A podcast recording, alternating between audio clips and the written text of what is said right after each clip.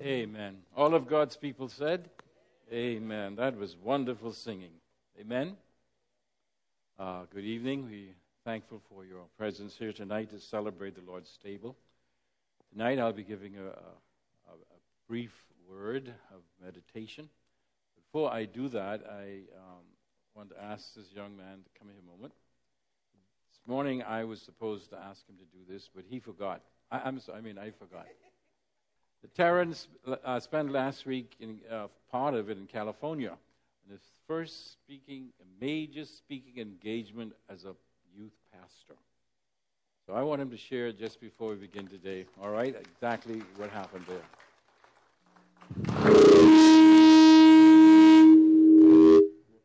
Man, is that what you learned over there? Red check. There you go. No, I did, but I did get to use one of those fancy. Uh. Microphones. You're growing up. You're growing up. Yeah, yeah. Only the big time speakers get to use those. That's why I don't get to use them here. Only you get to use that.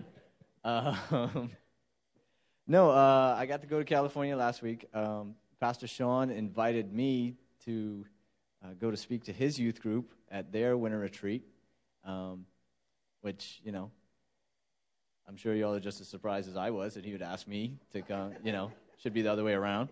But um, uh, I was very surprised, but, but it was a great opportunity for me to go over and to speak to his, to his youth group. Um, they, we had about 100 teens uh, going to their winter retreat at the camp.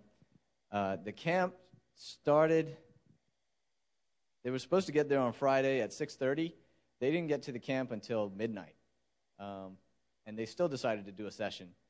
So I had to speak for five sessions, and um, I didn't get, actually get speaking until Saturday morning at 1 o'clock in the morning, which was like 4 a.m. here.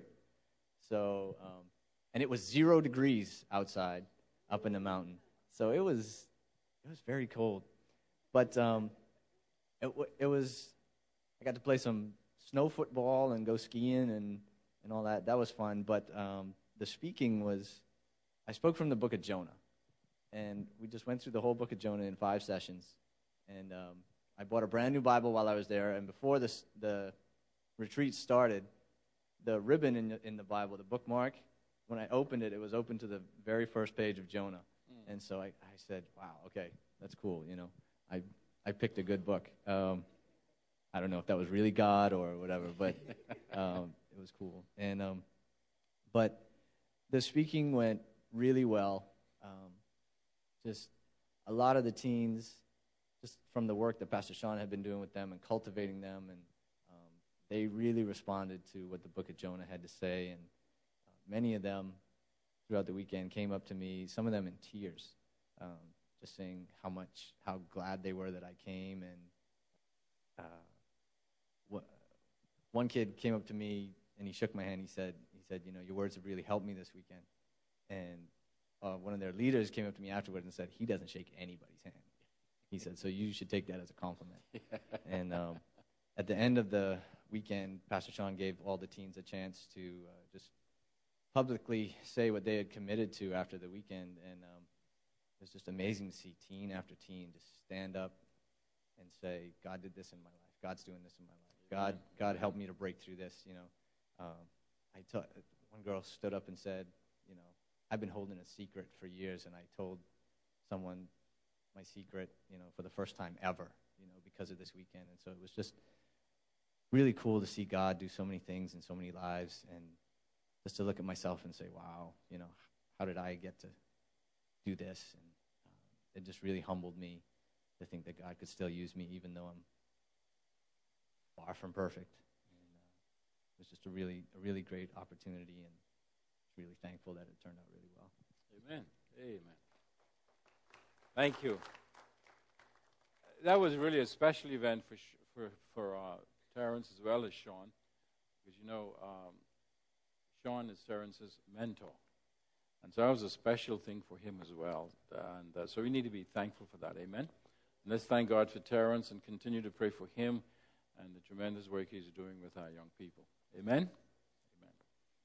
But also tonight, just before we um, get around the table is that several people are anticipating surgery this week. So I'd like to mention those names again and just have a brief time of prayer for these individuals. And if you know of anyone else that is going uh, to have surgery or something like that this year or tests, uh, please feel free to, uh, to say so. Uh, of course, we want to pray for Sister Wish. I don't know if there's anyone here any update. She was supposed to get some tests, a bone test. Uh, does anyone have any update on that yet? I'm not even sure she's had it. I know she was have it.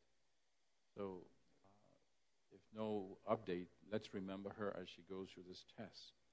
Uh, we are thankful that so far they haven't found any, you know, broken bones or anything else like that. But she still has a lot of pain. And that's why they want to take this uh, test now from another specialist uh, on her bones to see if there's any problem there. Terence Antonio also is having uh, growth, and he's going to be having surgery for that. Terence has been having some real difficulties of late, uh, medically, uh, so we need to remember him and his family. Remember little Ashley uh, Hall? This is Nancy's and Philip's little girl who's been having some problem for several months now and haven't been able to find out exactly what the cause is. They went to some specialists. They didn't determine anything, sort of taking them to someone else this week. So please pray that they're able to get in and they'll be able to discover what the situation is. Ashley Hall. Jan Sawyer is having cataract surgery as well. I think it's on Thursday. So we need to remember Jan. And also, Rosie Fountain is also having cataract uh, surgery. Uh, remember her. Um, and I mentioned Teresa Lee. Sure most of you, or some of you, know Teresa. This is Rosie Roberts' sister, very close friend to Una Higgs. Una uh, Carey, sorry, Una Carey. Uh, so please pray for her. She's having surgery on Wednesday. Okay. Anyone else you'd like to mention before we go to this time? And I'm going to ask a few of the brethren, uh, sisters as well, to pray very briefly for these individuals uh, that have been mentioned, and just pray very specifically for these individuals for God's healing hand to rest upon them. Anyone else you'd like to mention? Yes, Sister Brown. Everett Bain. Debbie Bain had surgery, so we're praying for recuperation. Okay. Debbie, remember Debbie Bain too. I'll go over the names again. And uh, just mention now, if you get up to pray, please, you don't have to pray for all of them yourself. Leave somebody with somebody else uh, to pray. I mean, pray as the Lord leads, but, you know. Uh, anyone else like to mention? The names again? Uh, Terence Antonio, Rosie um, Fountain, Sister Weish, Jan Sawyer, Ashley Hall, uh, Teresa Lee, and slip me in this someplace as well. I've been having little difficulties, so please pray for that as well. Anyone else? Charlie. Who's that? Okay, Basil, cousin of um, Charlie, has already had the surgery, recuperating uh, at home. Let's pray for healing. All right, who will lead, please? Let's uh, pray for these individuals as the Lord uh, touches your heart. We'll Father, we remember also Pastor Albee this evening who is not feeling well. We ask that you might strengthen him this evening and touch his body, invigorate him again, we pray. We pray that he might uh, be able to be strong again as he, as he heads into this week of ministry. Thank you for your love. Thank you for the fact that you are the great healer who responds to our prayer, and the prayer of the faithful avails much. And we trust you now to bring healing to those for whom we've prayed. And all of God's people said, Amen. Now, this morning we talked about evangelism as being an act of worship, as being a lifestyle.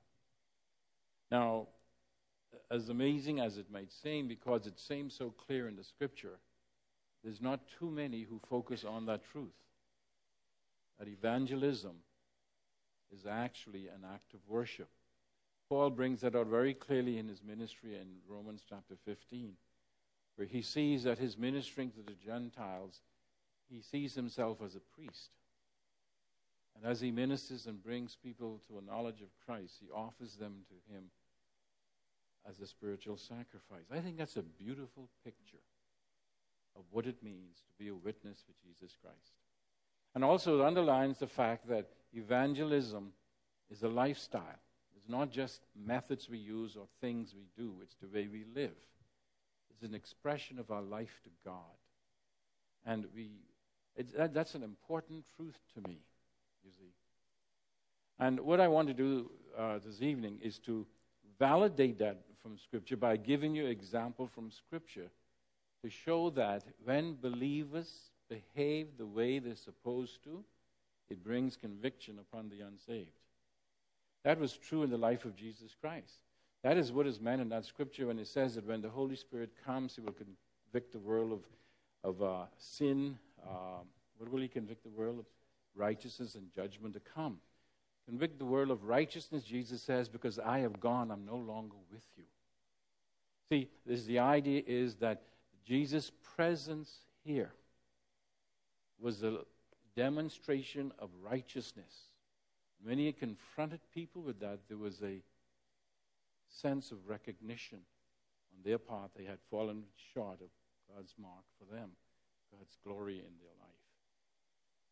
And that's the same way we are supposed to live. We to live in such a way that our lifestyle, our lifestyle speaks to the unsaved.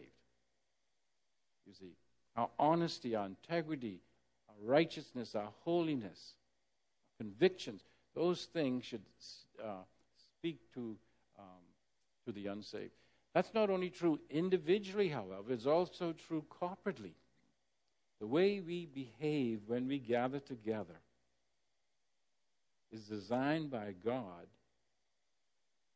to speak to the unsaved. Let me read you a passage of Scripture.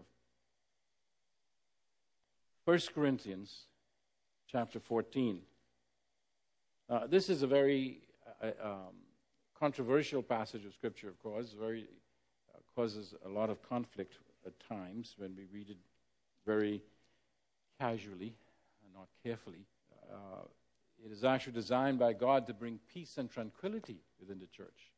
But unfortunately, we have used it today just to do the opposite, to bring chaos and confusion. Paul is addressing the Corinthians concerning prophesying and speaking in languages, other languages, in the church. And this is what he says in 1 Corinthians 14. I'll begin at verse 24 context. Brethren, do not be children in your thinking, yet in evil be infants. But in your thinking be mature. Now, let me say something. There's one thing that we as people of God need today we really need mature thinking about. In the law it is written, By men of strange tongues and by lips of strangers I will speak to this people. And even so they will not listen to me. Now notice, Paul is quoting this scripture as a basis for what he's about to say concerning tongues. He says, I have already prophesied that I'm going to speak to the people in tongues that they will not understand, but still they wouldn't listen. Now notice that they will not listen in spite of the tongue speaking. They will not listen. Now notice verse 22. So then, tongues are for a sign. Now I always say God does not waste signs.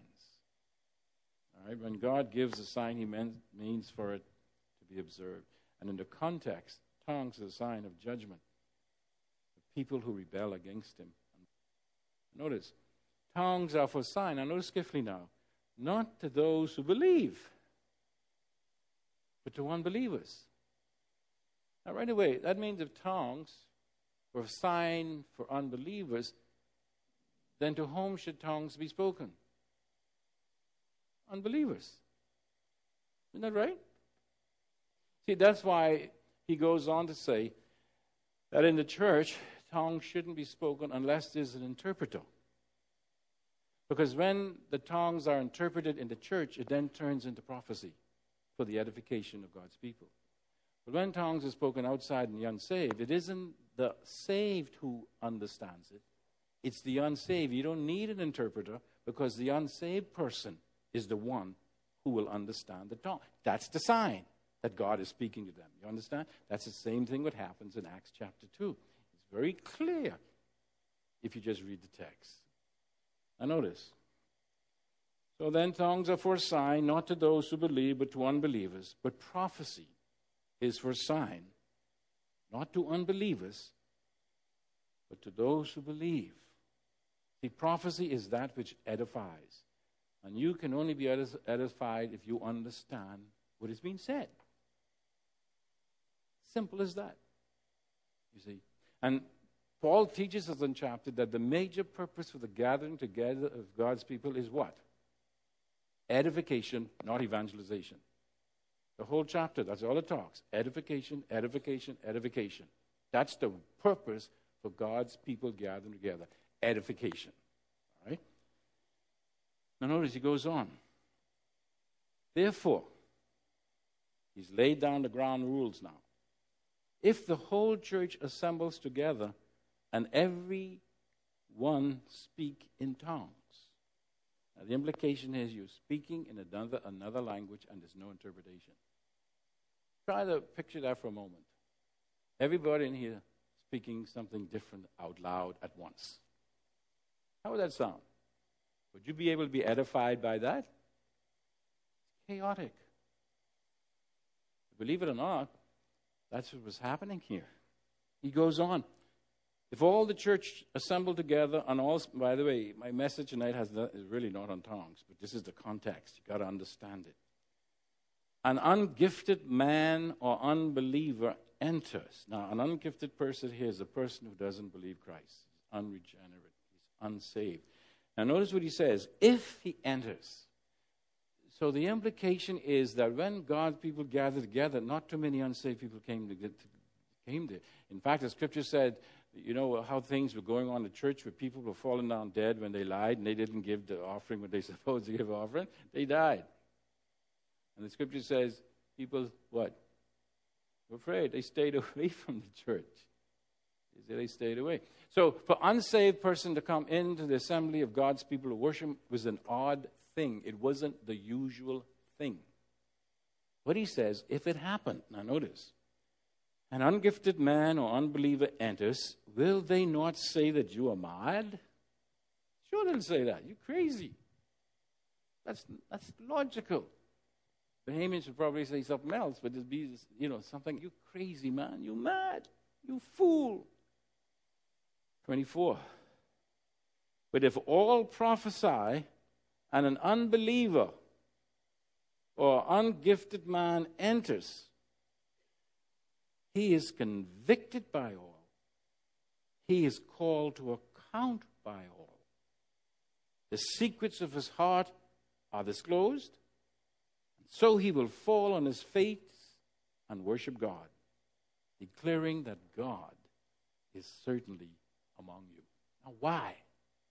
Because God's people are doing things within the assembly in God's way. When God's people do things the way God tells us to do it, it speaks, convicts the unsaved just by the fact that we're doing it. It goes on to say, because God is not a God of what? Confusion, but a God of order. And when God's people order themselves according to the directives and the directions of the Word of God, that in itself is an evangelistic tool, if you please. It is used by God to speak to people when God's people behave the way He has instructed them to do. And that's a principle you can see throughout Scripture. When you go, for instance, to the book of Titus, you'll see that. It talks about adorning the gospel of God. How? When young men behave the way God tells them to behave, when young women behave the way God tells them to behave, when old men behave the way God tells them to behave, when old women behave the way God tells them to say, what are we doing? We will adorn the gospel. We will dress up the gospel. We will make, now this is hard to believe, we will make the gospel look good. See, unfortunately today, the way many Christians behave, even in worship and in their personal lives, we make the gospel look bad. Nobody wants anything to do with it. And so rather than attracting people to Christ, we do the same thing that the rebellious Jews did. They rebelled, they, they repulsed people away from Jesus Christ. I'm saying to you is here, a lifestyle is an evangelistic tool. Our worship is a means of winning people to Christ. Let me give you one more example. Tonight we've come to observe the Lord's table. And here's the passage of Scripture we always read, we normally use. Just turn, flip over the 1 Corinthians 11. 1 Corinthians 11.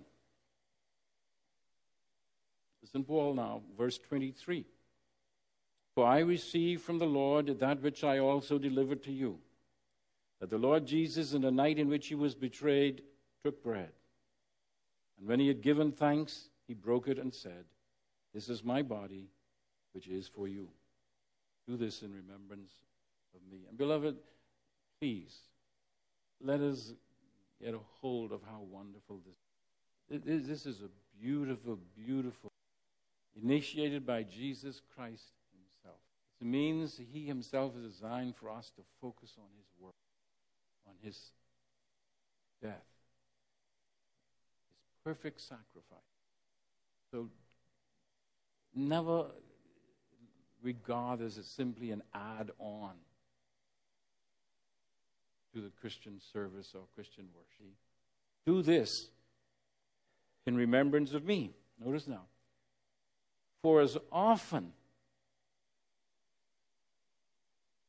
as you eat this bread, well, I guess I think I left out 25. In the same way, he took the cup also after supper, saying, This cup is the new covenant in my blood. Do this as often as you drink it in remembrance of me. Now, verse, verse 26. For as often as you eat this bread and you drink the cup, you what? Proclaim what? The Lord's death until he comes. In other words, what are we doing? We're preaching the gospel of our Lord Jesus Christ. And the only way that gospel is preached, that word proclaim, that's exactly what it means to proclaim, to make known to make clear. And the only way the gospel is preached through the Lord's Supper is when we do it the way He has prescribed. And when we do it that way, we are proclaiming the gospel. That's why you see, when we enter into this, we must enter into it sincerely. We must enter into it with a sense of the deep, deep sacrifice, the great sacrifice deep love that Jesus manifested when he died on the cross for us. We must go with hearts that are attuned to that sacrifice and the fact that it is the finished work. Oh, yes, we remember his suffering for us, but we also remember that the death that we are proclaiming is finished. He is no longer on the cross. He isn't dying. This isn't a mass. This is a celebration of a finished transaction. The work is done. At the end of the age, he appeared. And he put away sin by the sacrifice for himself. Once and for all, it's done. That's what we celebrate his death, not his dying. So, although we come in and we look at it and we are touched emotionally with his suffering, oh, do not only linger on his suffering, linger on his victory, because he did not remain in the grave, he arose. And when we do this, the way God has prescribed for us to do, we are proclaiming the gospel. This is one of the most powerful tools for evangelism we can ever find. Observing the Lord's Supper in the way that He has prescribed. How has He prescribed it? He's just telling us about taking the, the bread. And whenever I say this, I feel a little guilt. You know, I do.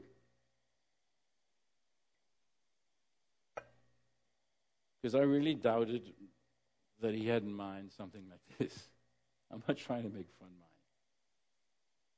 I think we've lost something when we took away the meal aspect of the Lord's Supper and we took away the loaf itself.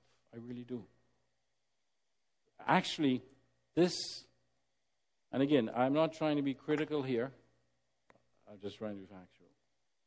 These little tokens are really a carryover from Roman Catholicism and the serving of the Mass.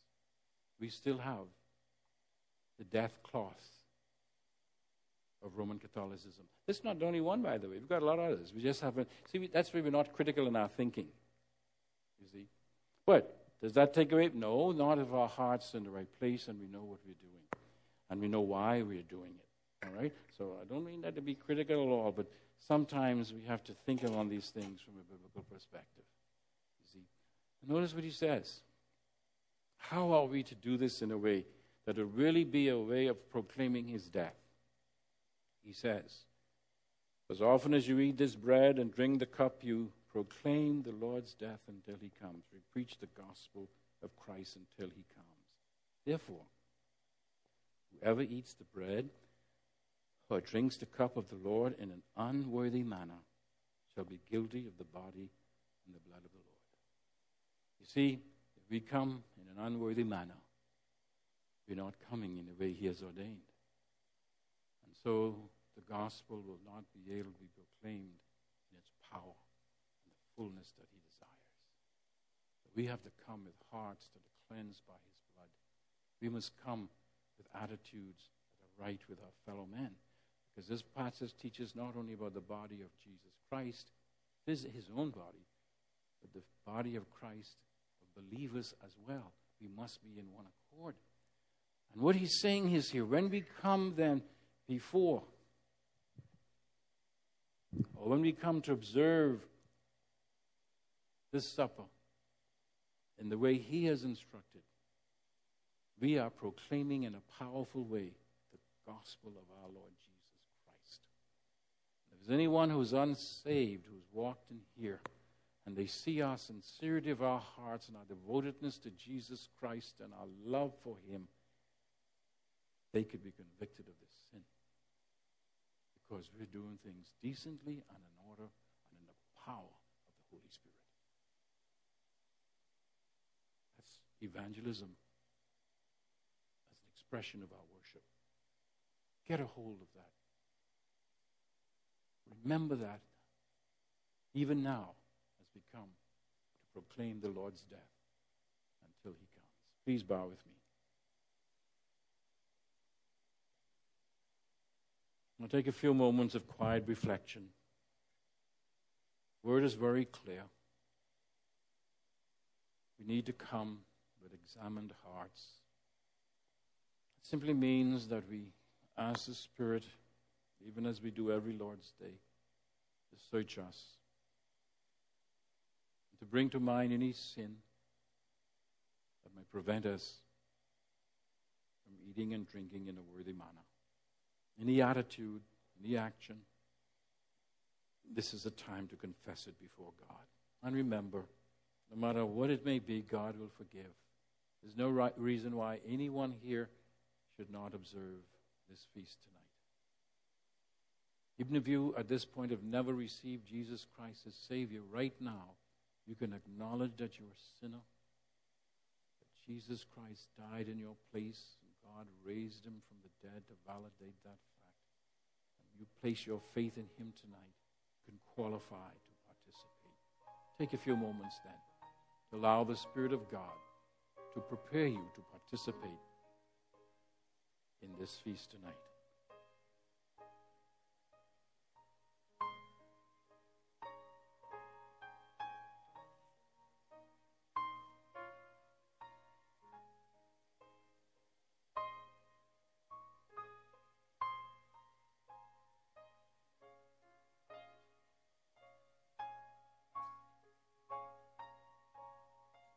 Ask those who are serving to please come forward at this time. I encourage you to remain in an attitude of worship as we are further led into this time of worship.